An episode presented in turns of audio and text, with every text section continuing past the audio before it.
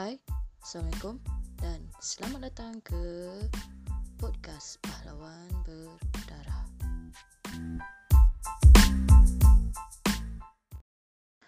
Assalamualaikum. Hai dan anda kembali bersama saya di podcast ini. Okay, dah berapa lama tak buat podcast ni? Lupa lah. Busy sikit kat rumah ni. Yalah, walaupun PKP but still busy. Dan oh hari ni kita, uh, 10 Jun um, di mana kita dah boleh PKP tu dah tak ada digantikan kepada PKPP iaitu uh, pergerakan kawalan eh kawalan pergerakan pemulihan di mana alhamdulillah Malaysia uh, berjaya mengurangkan kadar positif untuk COVID-19. Tanya kepada uh, frontliner semualah. Tak kira lah doktor ke, nurse ke, polis ke, ATM ke. Uh, semualah. Thank you so much.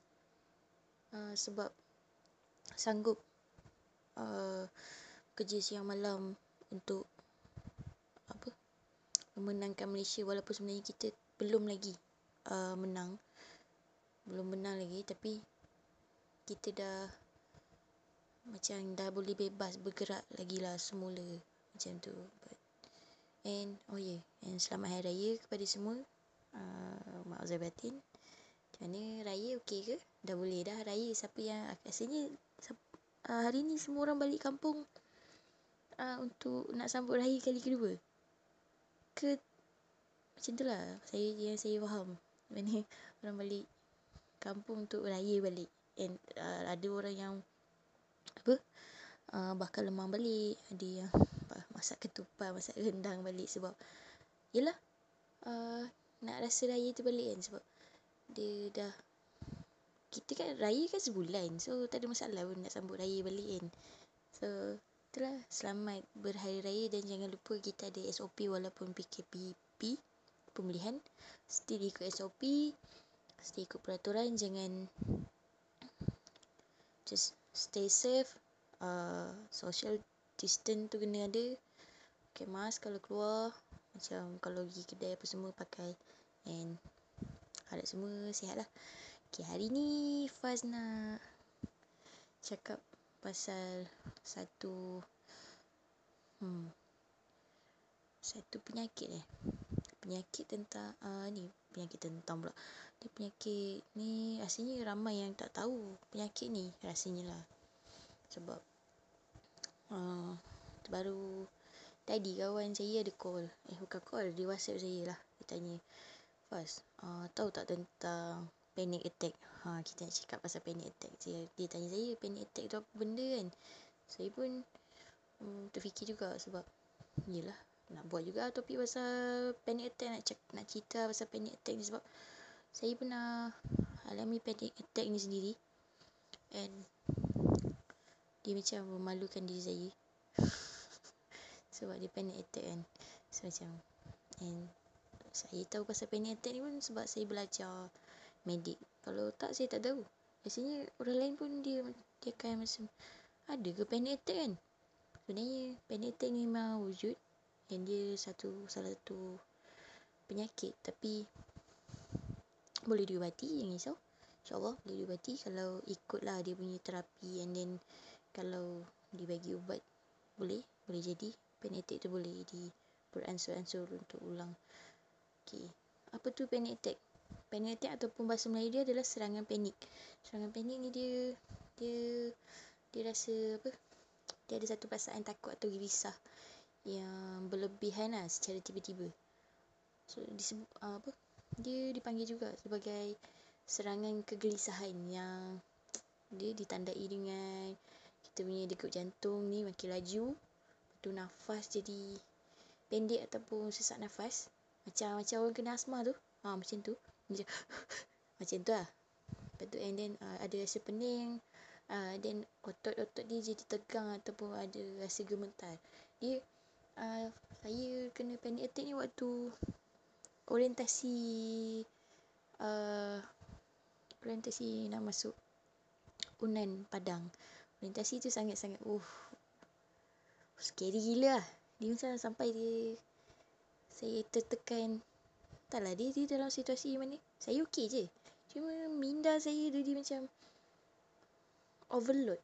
Dia, dia tertekan then situasi dia sangat-sangat Memenatkan And sebab tu saya pernah attack and then saya pengsan Pengsan First Asma saya datang and then pengsan And then dia biarkan saya tidur.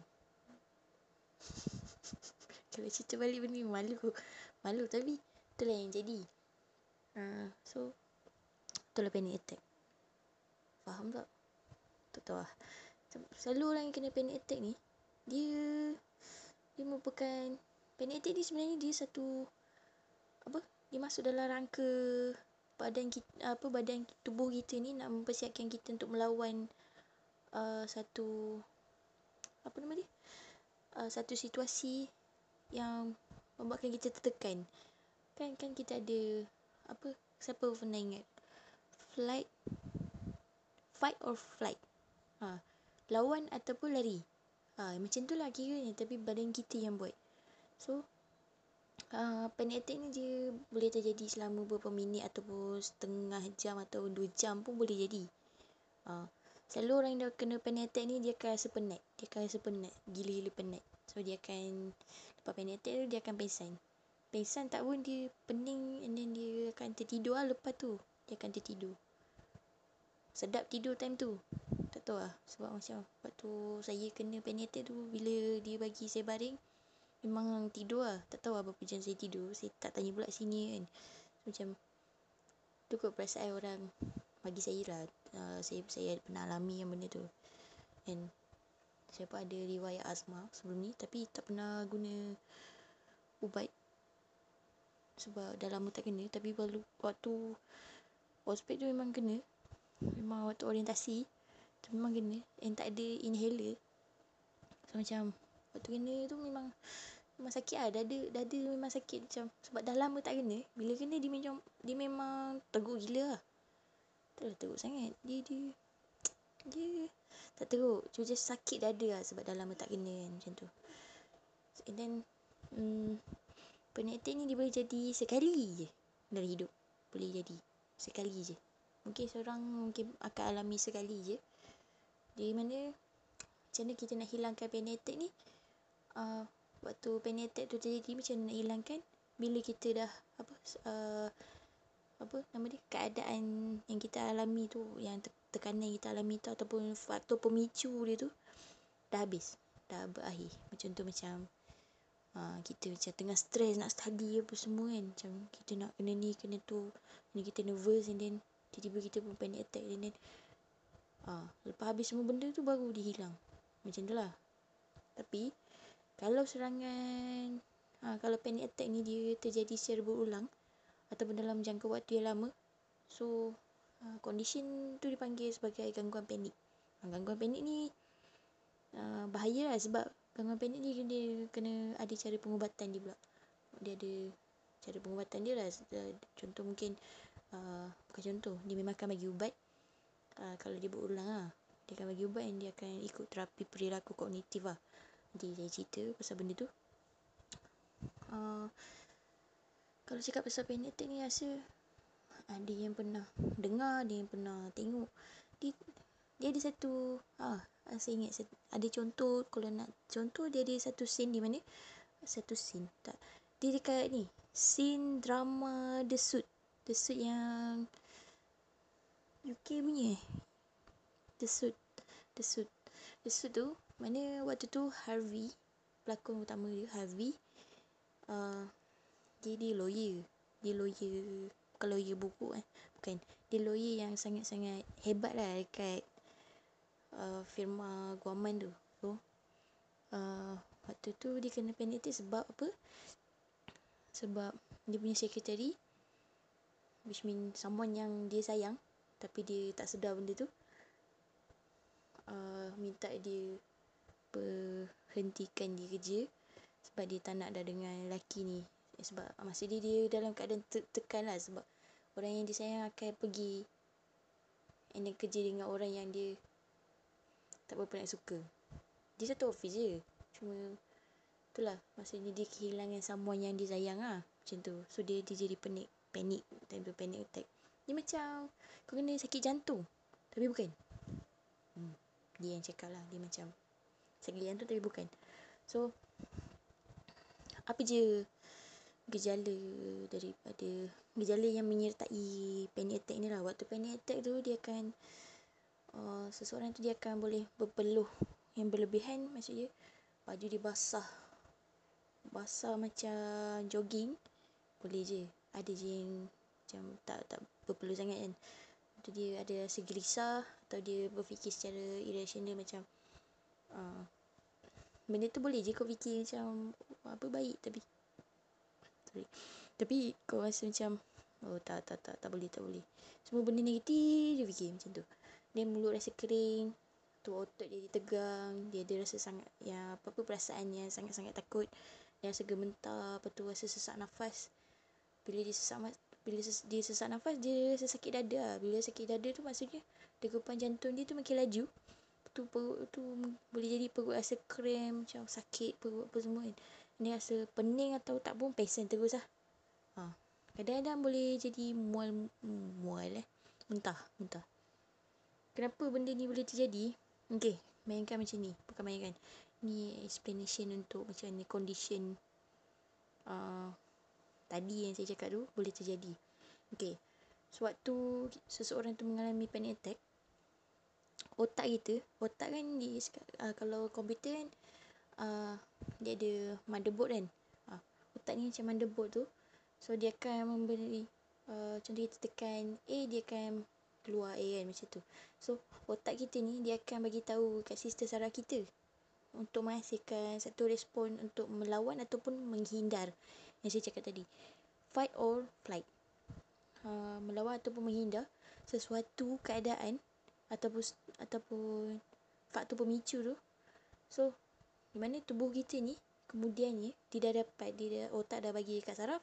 So saraf ni dia bagi kat so bila saraf ni dah bergerak uh, tubuh kita ni dia akan menghasilkan zat kimia yang disebut sebagai adrenalin. Adrenalin ni yang memicu dia yang menyebabkan kita punya degup jantung ni laju frekuensi nafas kita laju and then aliran darah kita ke apa laju kau ke otot lah. Sebab tu kita punya kita boleh jadi ada rasa macam rasa otot jadi tegang lepas tu sesak nafas lepas tu kita punya apa jantung laju berdegup kan.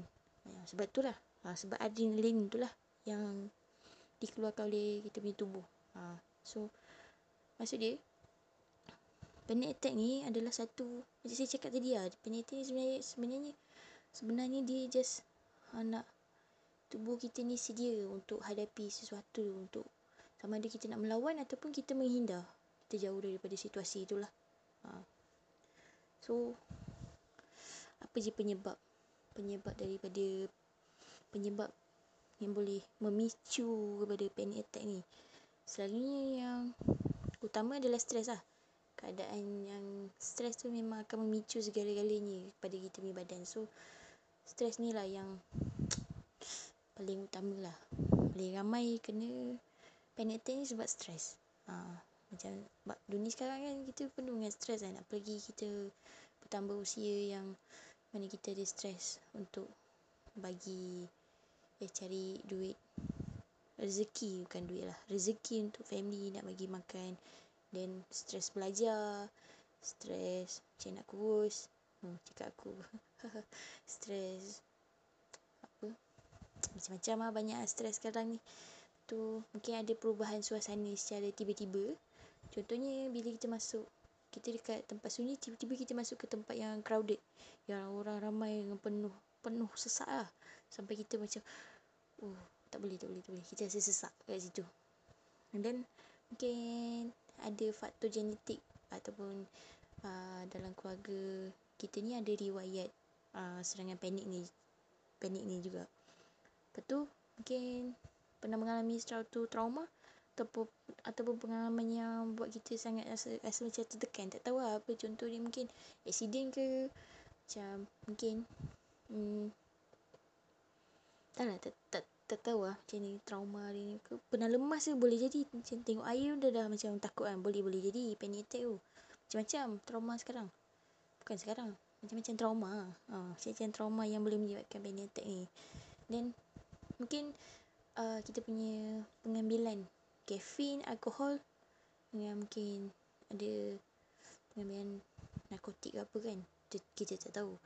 Macam mungkin ada orang yang kafein berlebihan boleh jadi pengambilan alkohol berlebihan yes boleh jadi. Uh, narko narkotik narko narkoba narkoba bahasa Indonesia. Drug lah drug. Boleh jadi drug. Drug pun boleh penyebab juga uh, penyebab dia lah. Sebab hmm, tak tahu lah apa tapi itulah. Okay kalau korang apa rasa perlu jumpa doktor sebab panic attack ni rasanya sebab sebab saya cakap tadi panic attack ni dia boleh terjadi sekali je dalam hidup. Okay dalam apa yang saya baca dia cakap dia sekali je dalam hidup. Tapi kalau benda tu berulang and berpanjangan so bolehlah kot jumpa dengan doktor pakar so bila kita jumpa doktor pakar apa je dia boleh buat kat kita kan? Dia, dia nanti dia akan ada pemeriksaan fisik pemeriksaan fizikal kita secara menyeluruh lah dari atas sampai bawah. And then dia mungkin ada ada buat test darah. Uh, test darah ni dia untuk periksa tiroid and risiko-risiko yang yang boleh menyebab apa menyebabkan gangguan dekat badan kita lepas tu uh, ada electrocardiogram ataupun EKG, EKG. Ha, ini untuk periksa kita punya jantung pula. Kita, kita punya frekuensi nafas macam eh, kita punya frekuensi jantung apa semua kan. Degupan jantung tu.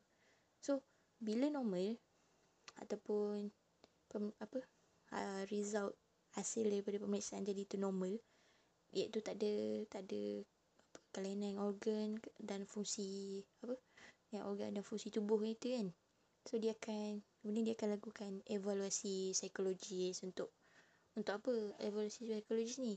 Uh, fungsi dia untuk memahami uh, kita punya betapa tingkat tingkatan tingkat darjat lah darjat kita punya gejala uh, stres tu ketakutan ke atau gangguan lain yang boleh menyebabkan kita punya apa yang boleh menyebabkan aspek-aspek kehidupan sesu, uh, orang tu uh, terganggu. Termasuklah macam um, minum alkohol ke apa kan dia akan ambil dia akan buat evaluasi dia akan tanya semua benda. Uh, riwayat hidup lah macam tu lah. So uh, itulah dia akan buat pemeriksaan tu uh, so bila dia dah dapat dapat buat pemeriksaan tu and then um, apa dia uh, lepas pemeriksaan tu mesti dia akan bagi result kan. So bila kita punya result result tu memang mengatakan kita ada gangguan panik iaitu gangguan panik tu saya cakap tadi kalau panic attack ni dia terjadi secara berulang dan dan kemasa yang lama. So dia akan mungkin dia akan bagi ubat. Ha, bagi ubat. Ubat dia ni saya tak ingat ubat apa. Tapi uh, ubat-ubat uh, ubat-ubatan ni dia akan uh, orang uh, doktor tu lah yang akan bagi prescription dekat kita. So kita boleh pergi farmasi untuk beli ubat tu kan. Then saya dengar ubat ni kalau nak consume dia dia kena uh, ambil kita kena consume dia selama sekurang-kurangnya selama setahun. And then kalau nak berhenti ubat uh, minum ubat-ubat uh, ubat-ubat dia tak boleh secara tiba-tiba. Dia kena berkala. Maksudnya um, dia ada pengawasan daripada doktor and then dia ada doktor cakap okey kita akan kurangkan dosis dosis pengambil uh, dosis ubat tadi secara pelan-pelan lah. Uh, macam tu lah. And then uh, mungkin dia akan bagi terapi perilaku kognitif dekat kita. Mana dia akan bim, uh, dengan terapi perilaku kognitif ni dia akan Okay, and then uh, terapi perilaku kognitif ni dia dia di mana uh, nanti akan ada bimbingan untuk memahami dan apa meyakini bahawa yang panic attack ni dia tak membahayakan diri kita pun. Dan dia akan ajar macam ni cara untuk respon, macam ni dia nak apa cara uh, dia akan ubah ubah cara kita uh, untuk respon macam mana kita nak apa res, apa respon kita perasaan ataupun perilaku terhadap satu pemikiran yang negatif lah. Macam tu sehingga dia boleh membantu lah serba sedikit uh, untuk orang tu mengatasi panik ni secara sendirinya. Maksudnya dia boleh kawal lah panic attack dia tu. Ha. lepas tu nanti dia akan ajar cara untuk mengatasi rasa takut macam terhadap situasi yang yang membuatkan orang panik tu lah. Contoh macam tak, dia takut air kan. So, so bila nampak air ni dia akan takut so or, apa terapi ni dia akan bantu uh, orang-orang yang ada panik uh, ada masalah-masalah macam ni. So uh, tu je lah kot untuk panic attack kan? Tak ada tak ada benda. Oh ya yeah. tujuan daripada penanganan panic attack ni dia dia adalah untuk mengurangkan intensitas uh, dan frekuensi serangan serangan panik lah supaya kualiti hidup seseorang tu bertambah baik lah so tak adalah dia akan panik selalu so selalu panik lah so susah sikit lah sebab uh, dia akan mengganggu kita punya kehidupan lah sebab sebab banyak sangat sebab apa cakap ni. Dia, dia mengganggu kehidupan lah sebab um, contoh kita panik kan. Panik dengan air. Macam kau nak minum kau panik dengan air. Macam susah sikit lah untuk hidup kita. So so siapa yang ada rasa panik ada rasa panic attack ni yang yang macam dia macam ada gelisah apa semua yang saya cakap tadi boleh ikut jumpa doktor. Tapi bagi orang yang yang panic attack dia cuma sekali hmm, anda boleh uh, tak payah risau sangat kot. Sebab panic attack ni dia tak membahayakan diri kita pun. Dia cuma memalukan. Memalukan je sebab kita akan ingat benda tu kan. So, macam macam saya sendiri saya segan sikit lah. Macam ish pengsan eh depan sini waktu orientasi. Padahal okey je sebenarnya. Cuma tiba-tiba kena serangan panic attack macam oh malu lah malu. Kalau di sini pun dia akan ajuk benda tu lah. Tak tak semualah cuma ada yang kalau yang anda ingat dia ingat lah. Saja nak nak apa berjenaka dengan kita buat melawak dengan kita tak ada masalah. Benda tu cuma tu lah segan segan bila dia bagi cerita benda tu. Tapi tapi itulah pengalaman dia. Kita, saya kena panic attack tu dia macam oh tahu sendiri lah macam mana orang panic attack and at least tahulah apa benda panic attack ni kan. Tapi itulah untuk orang-orang yang ada gangguan um, gangguan panik ni uh, yang panik attack yang berulang dan lama jangan rasa segan jangan negatif sangat be positif memang positif tu memang sangat susah. Jangan cakapkan saya jangan cakapkan anda saya sendiri pun rasa panik tu memang panik pula. Rasa nak positif tu memang sangat susah lah sebab manusia tendensi dia untuk fikir negatif tu sangat tinggi berbanding probability tendensi dengan probability tu beza dia. Hmm, tak apa nanti lah fikir apa benda beza dia. Ha, contoh macam ni. Nanti fikir ayat aku betul ke tak? Macam tu lah. So tendensi kita untuk berfikir ke arah negatif tu sangat-sangat tinggi sebab sebelum kita melakukan sesuatu kita akan fikir benda tu. Benda ni bagus tak untuk aku mesti kita akan list semua benda yang tak baik dulu kan daripada list benda yang baik.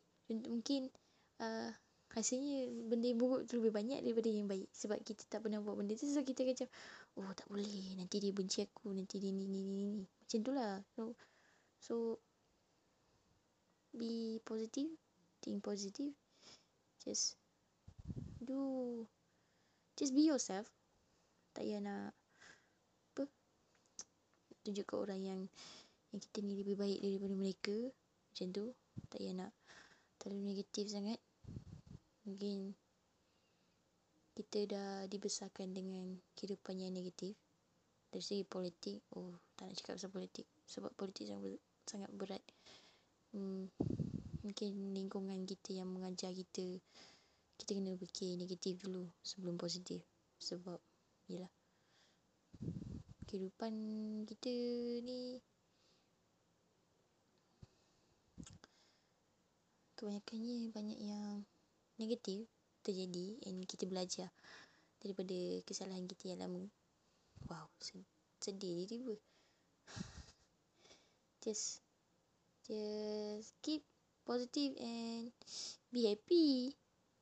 Sebab BKP dah tak ada. So dah boleh merentas negeri so siapa nak bercuti tu bercuti lah. Silakan bercuti tapi dalam negara sahaja. Jangan nak mana-mana nak keluar negara. Dah.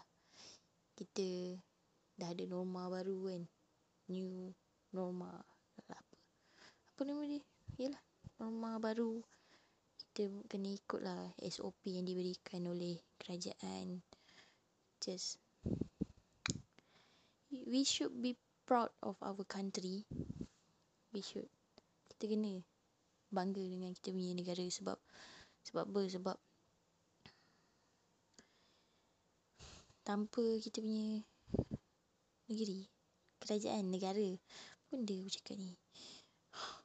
Okay tanpa mereka and frontliner frontliner semua kita takkan sampai ke tahap ni and kita takkan rasa kita selamat tau. Dekat negara kita ni. Tanpa mereka kita ni tak bukan sesiapa. Boleh mati, boleh mati macam tu je. Serius cakap. Sebab covid virus dia virus ni dia dia covid-19 ni dia sangat-sangat kejam and sangat-sangat bahaya untuk kesihatan kita. Sampai boleh mati kan. Alhamdulillah setakat ni kita punya kematian pun dah berapa, berapa lama tak ada kematian. Tapi hari ni kita ada uh, ada seorang yang meninggal sebab COVID-19. Kita sama-sama sedekah Al-Fatihah untuk dia. Hari dan takziah kepada keluarga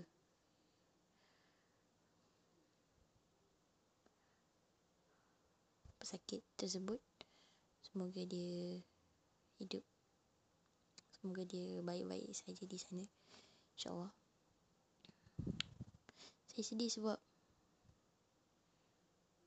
Yalah walaupun negara kita just 118 orang saja yang meninggal setakat ni sebabkan covid just tapi tu still nyawa juga. Nyawa untuk saya agak sedih jugalah sebab mereka yang 118 orang ni dah mencuba untuk hidup. Tapi Allah lebih sayangkan mereka.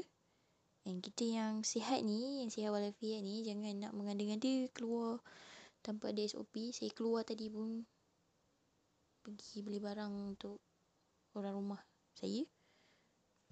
Ha, saya pun kena macam biasa dia akan check suhu kita and then nama nombor phone and then suhu suhu lah tadi eh, alamat and then dia akan apa? Dia akan bagi kita semprot dekat tangan kita hand, san, apa, hand sanitizer. And then boleh baru, baru boleh masuk. And then tolonglah jaga distance social distance tu. Satu meter je. Tak mati pun. Kalau satu meter tu tak mati pun. Dia satu meter je tak ada masalah. Jangan nak beratur tu jangan nak dekat sangat. Dia kena ada social distance. And then pakai mask terutama orang yang ada gejala. Contoh dia tengah batuk ke tengah ada selesema flu ke apa ke tolong pakai mask. Tolong pakai.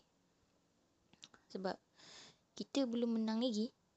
Walaupun uh, kita punya frontliner dah bahagia sebab uh, tempat-tempat yang dah ditutup contoh macam laluan untuk merentas negeri sesuatu negeri itu sekarang dah dibuka and then kemah orang dah boleh buka dah. Tapi still kita dah sekarang ni siapa frontliner sebenarnya adalah kita. Kita yang duduk pernah duduk rumah and then yang dengar SOP ni kita adalah frontliner sekarang. Bukannya doktor, bukannya nurse, bukannya polis, askar tu semua dah. Bukan orang dah. Kita yang frontliner sekarang. Sebab apa? Sebab kita yang keluar. Kita yang keluar daripada kita punya rumah yang kita yang menghadapi situasi ni. So, kita adalah frontliner. Kita yang kena jaga kita punya kesihatan sendiri and family kita. kalau tak sayang eh tapi tipu lah kalau tak sayang family kan tipu lah kalau orang cakap ah biarlah aku nak apa kan tak tipu lah kalau tak sayang family. Just fikir je family korang. Kalau korang balik dan korang ada benda tu korang korang patut rasa bersalah sebab nyawa ingat je nyawa tu tak boleh dibeli. Nyawa tu tak boleh dijual beli. Begitu juga dengan sihat dan sakit. Sihat tu bila kita dah sihat kita kena bersyukur tau dengan keadaan sihat tu. Sebab bila kita dah sakit tak boleh buat apa dah. Contoh macam memang boleh sembuh. Tapi bila sakit nikmat sakit tu dah minat sakit pula. Nikmat sihat tu dah, dah hilang macam tu. So saya harap semua yang mendengar podcast ni terima kasih sebab dengar podcast ni. And saya minta maaf saya susun sebelum jadi mohon maaf. Um, zahir dan batin. Selamat hari raya. Uh, selamat pulang ke kampung masing-masing. Selamat beraya lagi. Selamat hari raya raya sebulan. And selamat um, bersama menikmati cuti dengan family tersayang and terima kasih dan uh, assalamualaikum dan bye